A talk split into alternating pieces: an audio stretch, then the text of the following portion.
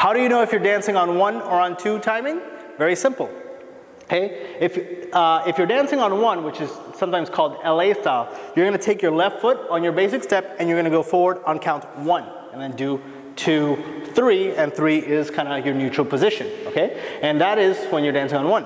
If you're dancing on two, most likely what you'll be doing uh, is stepping in place on one, one, and then break back on the two count with your right leg. Two, three, okay? So on one, very simple, we do one, two, three, five, six, seven. Dancing on two, New York style or mambo on two, we do one, two, three, five, six, seven.